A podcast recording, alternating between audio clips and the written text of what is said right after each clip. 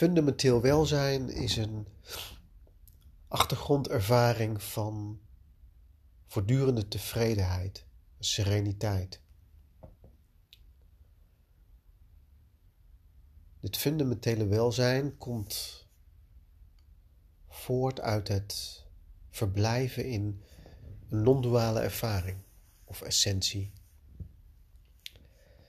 Er zijn verschillende essenties, zoals conceptloze aanwezigheid, leegte, ruimte, liefde, kracht, vreugde en nog meer. Dit zijn directe of onmiddellijke ervaringen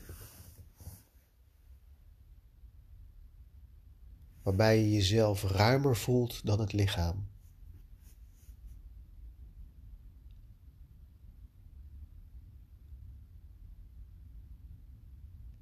Noem het ook wel subtiele substanties, omdat ze te ervaren zijn.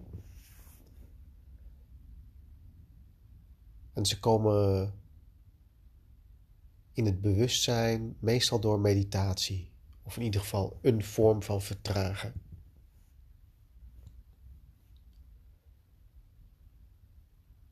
Daarbij is het belangrijk dat je een meditatievorm vindt die bij jou past. Want het blijkt dat iedereen een andere voorkeur heeft voor meditatie. Dus het is goed om meerdere meditaties te beoefenen. En als je het idee krijgt, hey, deze meditatie transformeert mij naar een dergelijke non-duale ervaring, dan ga je daarmee door.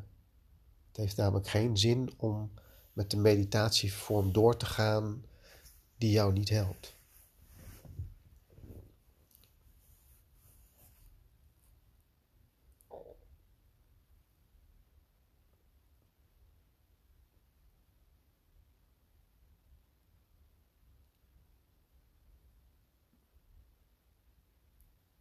Ja, dus het heet een non-duale ervaring, omdat er geen twee ervaren wordt.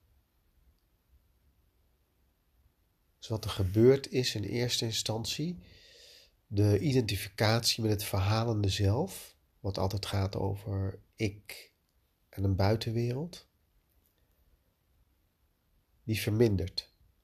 Dus dat verhalende zelf blijft wel aanwezig, alleen het wordt niet meer gezien als dat jij dat bent.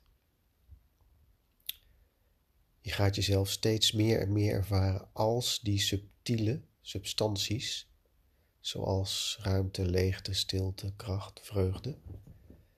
En omdat dat een directe ervaring is, verandert langzaam en zeker je identiteit. Je gaat jezelf ervaren als die substanties, dus als die ruimte. En ook dat de buitenwereld en jij één geheel is. Dus die afscheiding die valt weg en daarom is het geen twee. Het is allemaal één en hetzelfde gebeuren.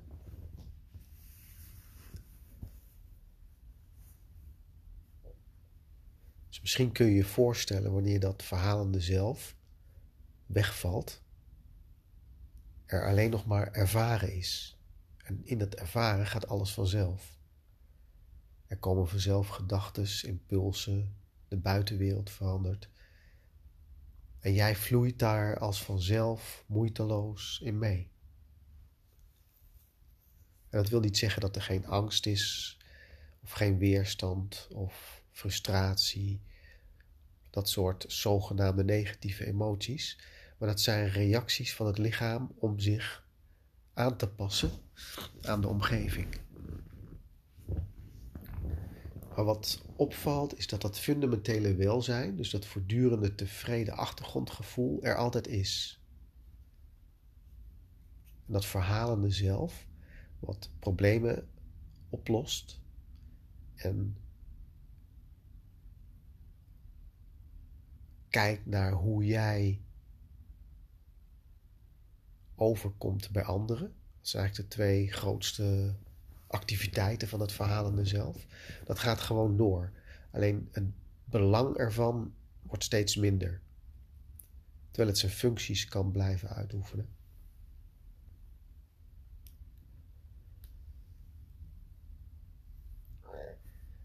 En op een gegeven moment vindt er een integratie plaats van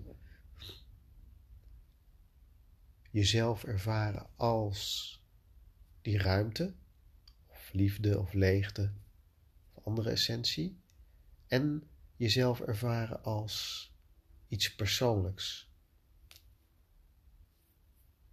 En dat persoonlijke, dat heeft te maken met het verhalende zelf. Alleen daar gaat al het drama uit. Maar je kunt nog steeds beschrijven hoe jij als lichaam denken voelen met allerlei patronen en overtuigingen ja, reageert en verandert in het leven. Er zit alleen meer ruimte in en weinig lading.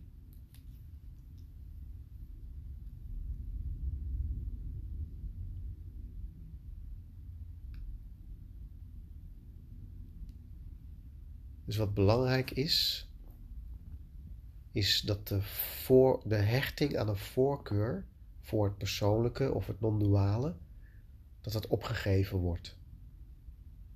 Want als je die hechting aan die voorkeur opgeeft, dan kan de aandacht volledig vrij stromen. Het kan persoonlijk zijn, het kan non-duaal zijn,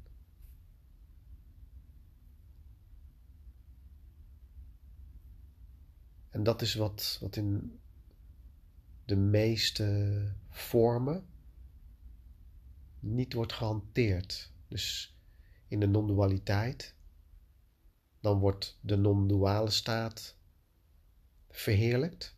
En in de psychologie wordt over het algemeen de persoonlijke staat verheerlijkt. Maar beide zijn waar. Het zijn twee perspectieven die tegelijkertijd plaatsvinden. Dus het is ook interessant om de wetmatigheden van die beide perspectieven te leren kennen.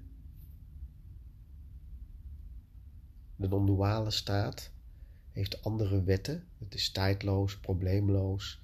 Er zijn geen verlangens. Het is emotieloos. En het persoonlijke is vol emotie, reactie, verhalen. Er zijn problemen die opgelost kunnen worden. En er is tijd. Dus het zijn twee perspectieven die tegelijkertijd geleefd en ervaren kunnen worden.